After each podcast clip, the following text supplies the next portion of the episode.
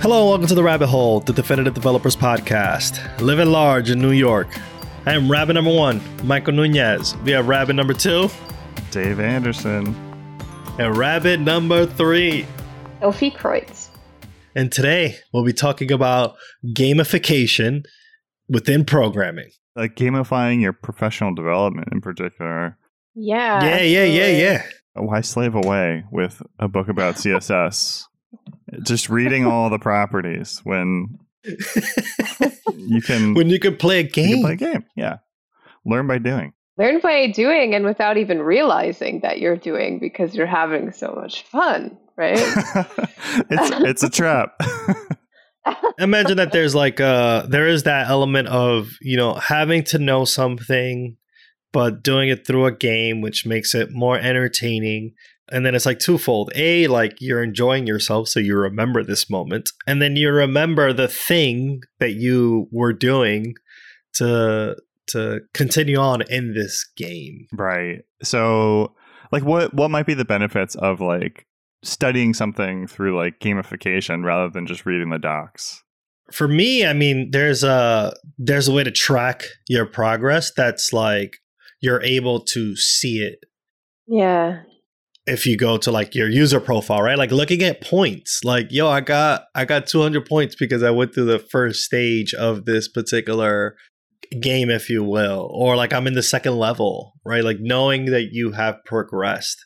For me is like definitely you know you progress through a book but it's just like it's another css book. You know, I, I feel like that's probably why like I when I get through a book, like I, I feel like in my brain I have gamified it and I'm like looking for that Mm. feedback loop of like, okay, like I'm reading ten pages in, you know, five minutes or something like that. Like I'm gonna like get my pages per minute up. Yeah. Like my my e reader my e-reader tells me my stats and i'm like i gotta get that those stats up oh, cool. Yeah, so you find that motivating. I don't always find that motivating, but yeah, I think the thing about gamification is you have some kind of like inherent risk reward cycle. For instance, in the game CSS Grid Garden, and we'll get more into like the different examples of games, but in that game, when you write in a property correctly, it'll like water your garden and you get this little animation of your plants growing just a little bit. Ooh, very For cool. me, that just that just does it. Yeah. yeah and and i feel like this this strategy of like creating these feedback loops these like risk and reward cycles has been really popular across a lot of different areas not just for for learning but for for other purposes too like for exercise with like fitbit or trying different beers with Untappd or even like gamifying contributions like google is always telling me like hey if you just completed four more reviews i would give you a star Yes. oh man, I am I am level six in the Google reviews. Yeah. I love doing reviews, and it's only because you get those points at the end, and it's like, oh, you wrote a long review plus forty, and I'm like, yes, yeah I got I- forty except points, bro. for for me i've chosen to not accept that it's just like if you just wrote this review you'd level up and i'm like no it's like demotivating. right There's a a phrase. What is it? What gets tracked gets managed. oh yeah or what what what gets measured gets Yeah, what gets measured, what gets measured gets managed, or what gets whatever. When you're looking at data, and I think in terms of these points or like you know these systems, and you're able to call back to them, then you're more likely going to you know expand on that particular behavior. I think what you mentioned, Dave, right? The idea of your e-reader giving you these stats is motivating you to continue reading, which is something that I'm not going to get when I pick up a physical book. Like the the Mm. book is, you know, there is no the only tracker of me and my success in reading this book is how far I've gotten. But like you do that all the time. I mean, you've been doing that since you were four or two, whatever. Like you just read books. Like, but Right. the e-reader will tell you, oh, you spent X page here, and that's like really interesting. Like the e-reader motivates you to do the reading because they could track I did that. have the book it program, so I did. I was motivated by pizza as well. Oh. my own speed of uh, reading books.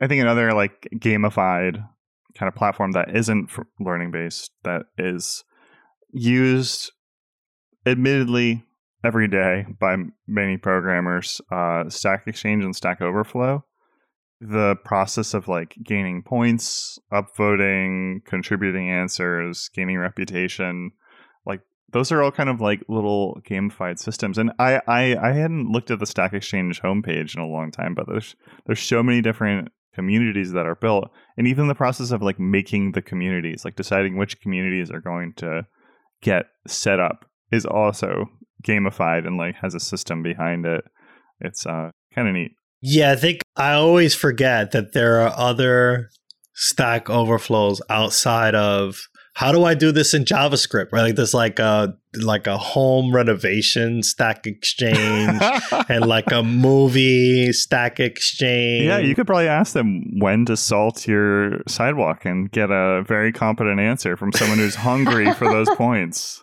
Oh yeah, you know what? I'm gonna have to make my way over there for you know whenever it's gonna snow here in Larchmont, so I have to figure that out but yeah, I think uh, I, will have to see who's hungry for the point so I can ask that question.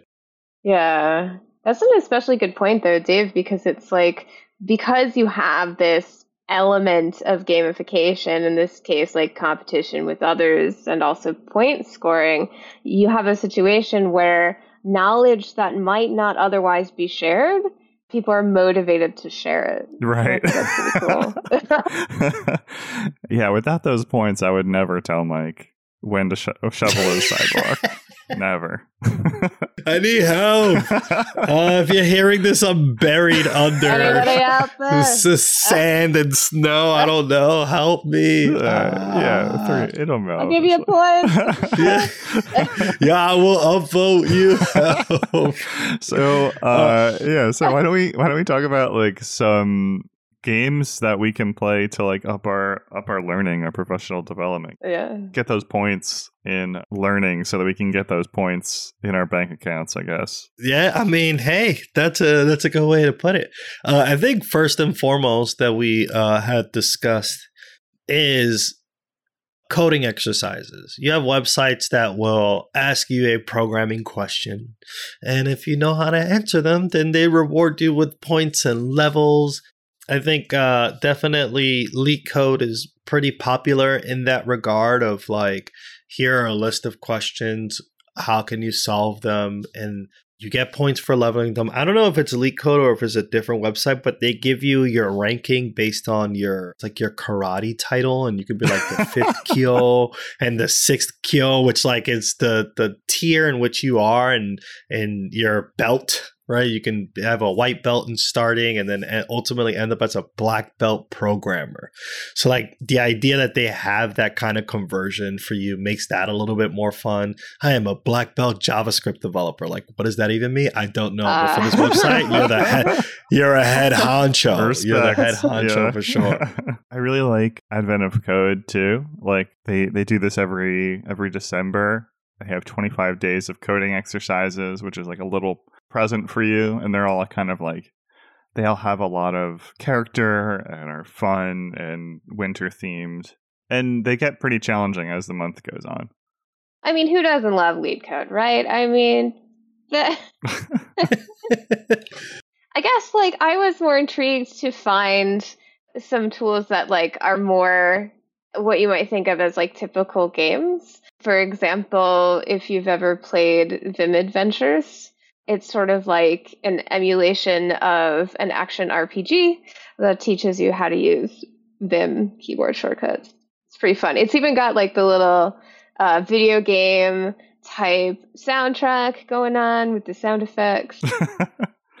yeah, that one's like behind a, a pay thing. You have to subscribe to it, right? So I I, I never I never did it, but I played the intro adventure and I, I did have a lot of fun. I thought it was pretty cool. Well, and sort of the metric that I'm using here, right, is like, did I stick with it with the game? Did it teach me something? And the answer to both those questions for that game is yes, absolutely. Cool. So you've started using more Vim key bindings and I have, yeah. I'm too cheap to pay for Vim Adventures, but there are like plugins for different editors like VS Code and IntelliJ that will. It's not quite as much of a game. It's not. You're not going to have fun. I guess. no fun will be had. No fun will be No had. fun. But it will remind you when you could have used a shortcut and it'll bang you on the head and be like, you could have used a shortcut 57 times. And this is Oh, wow. 57 different, you know, times that you clicked a menu that you'll never get back in your life. oh no. So it's like repar it's like it's like scolding you. It's like the opposite of gamification and you're like, "Oh no, I need to I need to go and address that. Use that shortcut." I guess like gamification it adheres to like the positive reinforcement feedback loop, and those plugins are definitely kind of like a ruler slapping your hand. Uh, negative feedback. the shame shame spiral. Shame Oh, spiral. the shame spiral for VS Co- I mean for Vim. Oh my gosh. um I don't think I've played Vim Adventures uh, fully. I think that there's always a time every year I make a New Year's resolution that I'm going to be a real developer and learn Vim, and then I forget that Vim Adventures exist, and I don't do the New Year's resolution, but then I realize it exists. Maybe that'll be my New Year's resolution should be to buy the game and then complete it, and maybe through that I will learn Vim the same way you have, Sophie. Yeah, maybe so. Well, in some of these games, you can get into like a private server and then compete with people. Sometimes that's even more motivating uh, for folks to have not just like the game itself, but to have like you know a human that you are competing with. Yeah, I I absolutely love Type Racer for typing practice. Like they Yeah. they always have like nice little vari- like varied text snippets from books and music that Yeah. you write out, but then the added aspect of competing with your colleague or like some random people. We all played this game. yeah, I I'm not gonna. I'm not gonna say who won. dang. But, uh, yeah. Yeah. And it wasn't me either. Um, I'm really bad at type racer. Makes me realize how slow I type at 60 words per minute. Because there are people who I don't know if they're like copying and pasting and cheating or whatever, but they'd be like, "Yo, 150," and I'm like, "How? how are you getting that many words per minute into the uh into the interface?" But Sophie crushed us with like 85 words per minute, very easy. Yeah, yeah, Uh, yeah. I mean, own that. Own that, Sophie. yeah. Own that. Um, yeah, stats. But like, yeah, like typing is is one of those like kind of underrated uh programming skills too. Um, because uh there are a number of things that can go wrong while you're programming, and to have typing be one of those things is uh just a distraction. Like it's it's such a it's literally a mechanical thing. It's a muscle memory thing. So building up the muscle memory for it um frees you to just crush other things. So this is why Sophie will be coding circles around uh, Mike and I. Easy. Yeah. Five Oh, minutes and that's a whole person, a, a whole one of us, essentially. If, look, if if all I had to do for my job was quickly type things that I was given to yeah, I guess that's true. Like in in the end, like the bottleneck is not the typing. Uh, it's it's like the thought and the collaboration and yeah, yada yada yada. But like it is it is fun. th- there's a diminishing return. Like I guess like, but you know, i- if you, it's good to have like a level of muscle memory and comfort, and it feels good to get into flow with that. for sure. Yeah, it's good flow. What are some other games that y'all like to play? I think the ones that I run into, here's an example. This never fails me. Anytime someone has a CSS issue, and like, oh, I don't understand CSS. I mean, Dave, you may you may remember times where I would complain about how I don't know CSS. Fun fact, I still don't. But what I do is anytime that I feel not too confident about CSS or Flexbox in particular, I would go and play Flexbox Froggy. It is the best game to play. Shout out to Kirsten who introduced me to Flexbox Froggy. But every time I think about CSS, it's like, oh, I gotta, I gotta do a couple levels. Of, yeah, I gotta do a couple levels of Flexbox Froggy just so that I can remember. Oh, justify content and align items and blah blah blah. It's like so good for me to remember that kind of thing. It's pretty dope. Flexbox Froggy, tell your friends. It's pretty dope. Yeah, get that get that frog on that lily pad. Right. Yep. He just wants to go home. Get let him go home. I, I, was surprised at how many of these um, kind of layout style CSS games there are, and they're they're all pretty cool. They all seem like they'd be fun and educational and enjoyable to play. Yeah, Flexbox Froggy, and then there's Flexbox Defense, Flexbox Adventure, and of course CSS Grid Garden, as I mentioned earlier. Right. Yeah. Watering watering the garden, getting all your flowers where they need to be. Yeah. Yeah. No, and not only that, but like it was also I, I play a couple levels and it's like you water the flower, like a little carrot comes out from the yeah, ground, which oh, is great. like, oh, I'm growing I'm growing digital carrots, people. This is great. But then there's also one where it's like, oh, you gotta get rid of the weeds or like oh, the, the poison you poison and it's like oh yeah like oh, you're you making your garden better.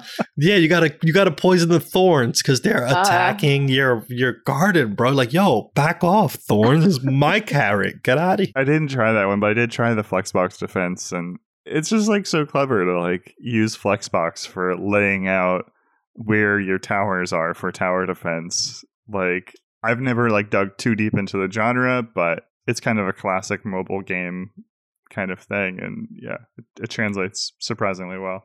Yeah, and to be able to do that with CSS it was like, oh, this is actually pretty cool. To think of where you would line up your units and stuff like that. I thought that was pretty it was a good combination, as you mentioned, Dave, of the two genres and the two types of things that could go to Right. And then you actually learn it's like, oh man, I got to level thing, level, you know, 10 where I got a chance to line up all these different units using CSS for each one and and I imagine that like sticks to you at the end of the day because you understand how to align your items. Yeah, aligning items and justify content. That's the ones that come into mind, right? Yeah, these these games paid pretty much immediate dividends for me. Like I was able to use some CSS stuff that I had practiced in these games in in my job, like in you know pretty much right away. So it, it works, people. It works.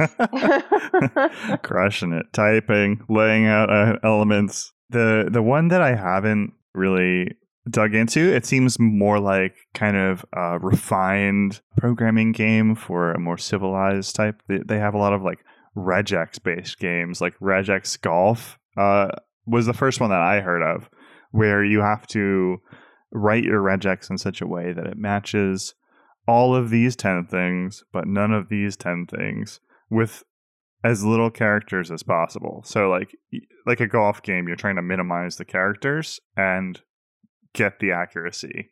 Um, you know, over here but not over here. And it's very humbling. Uh like Yeah. You know.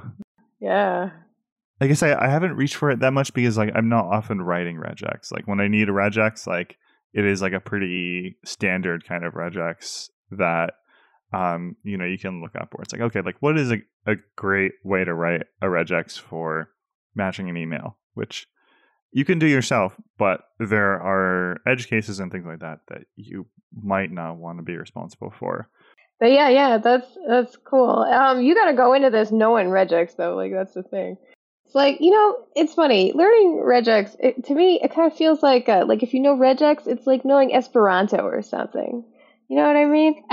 I, I think it's pretty braggable though. You know, like if, if you oh, just oh, like bang out a regex, then um, absolutely there's going to be a, a, level of respect, and also actually, um, the regex golf could come in handy if you keep digging into Vim Adventures and you're doing your global search and replace or things like that. Then I feel like that would mm. be super useful. Next time we show up here on the podcast, we're just going to talk to each other completely in regex. yes, no, we will no, match. No, we will match this concept, but not match the other concept. It'll completely thread the line. I found the. I guess it's more like a tutorial more than a game, but regex1.com uh, was really good at introducing the various regular expression concepts so that you slowly build up your uh, regular expression skills with these little assignments that you get. Um, so I was able to get pretty far in regex 1 and then I tried like a couple levels of uh, regex golf and it was just like oh man I, I you know I'm, I'm people are doing this in two tries.